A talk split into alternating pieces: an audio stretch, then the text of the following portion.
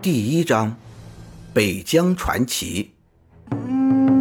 大景帝国北疆，二十万铁林军将鬼枪都城团团围住。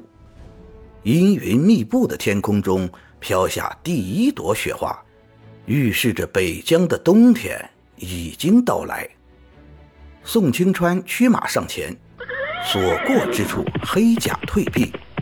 所有士兵都用狂热崇拜的眼神望着马背上的年轻将军，就是他亲率大军在十年里收复景国北疆失地，并且连破鬼枪八道防线，如今只率区区二十万铁林军就杀到了鬼枪都城，打得对方不敢露头，这是前无古人的卓越战绩。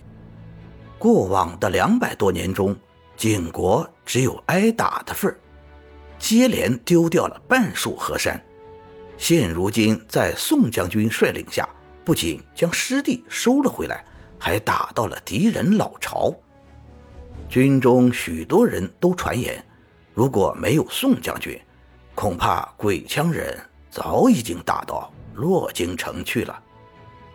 宋清川就是北疆战士的信仰。北疆的传奇，大将军，各军集结待命，随时可以发起进攻。跟在他身后的是北疆十三名将军，都是这些年亲手扶植起的悍将。整个原野横陈二十万大军，却是一片寂静，只能听到马匹打响鼻的声音。宋清川抬起手准备下令。忽然，后方传来轰隆隆的马蹄声，所有人都扭头看了过去。铁林军军规极严，在这种要紧关头，还有人能够在军阵中纵马狂奔，要么是马疯了，要么是有重要人物到了。宋清川接旨，数十匹人马风尘仆仆地赶了过来。带头的是个面色白净的年轻人，手托圣旨，身穿锦衣，后面跟着众多随从亲兵。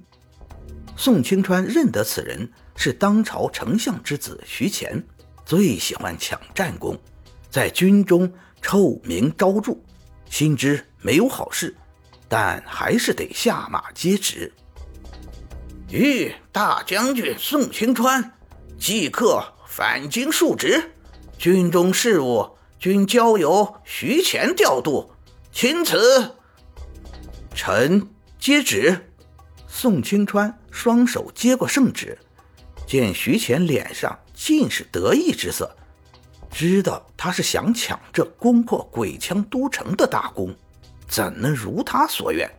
淡笑道：“徐将军，请下去稍事休息，待我攻下鬼枪都城，自然就会返京的。”徐乾眯起眼睛道：“宋将军，圣旨上写的清楚明白，即刻返京。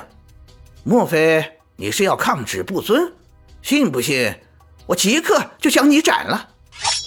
四周将士顿时大怒，纷纷抽出战刀，无数弓箭对准了徐乾。宋将军在他们心中是神一般的人物。怎能容人不敬？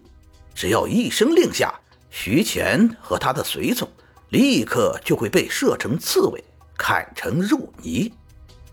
怎么怎么？你你们想造反不成？这可是陛下圣令！徐乾脸色变了变，又惊又怒，害怕这些人突然放箭。四周将士不为所动，只是冷眼看着他。只要宋将军一声令下，即便造反又如何？鬼枪一平，打下都城不过是时间问题。北疆八十万铁林军集结起来，能荡平整个天下。